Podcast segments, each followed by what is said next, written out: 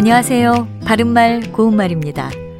어떤 사건이 발생했을 때 당사자에게 비판이 쏟아지면 뭔가 해명을 합니다.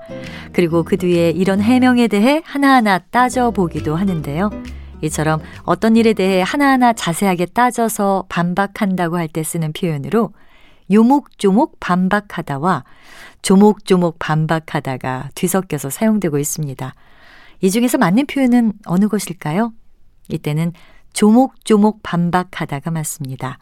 부사 조목조목은 한 조목 한 조목마다 다라는 뜻의 부사로 조목조목이와 같은 뜻으로 사용되고 있습니다.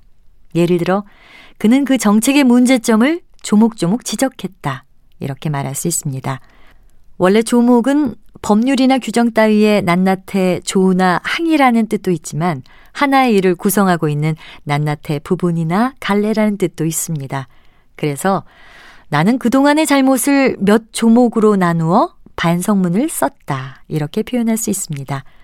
또 우리가 잘못 사용하고 있는 표현 중에 거의 절반 가까이를 뜻하는 부사가 있습니다.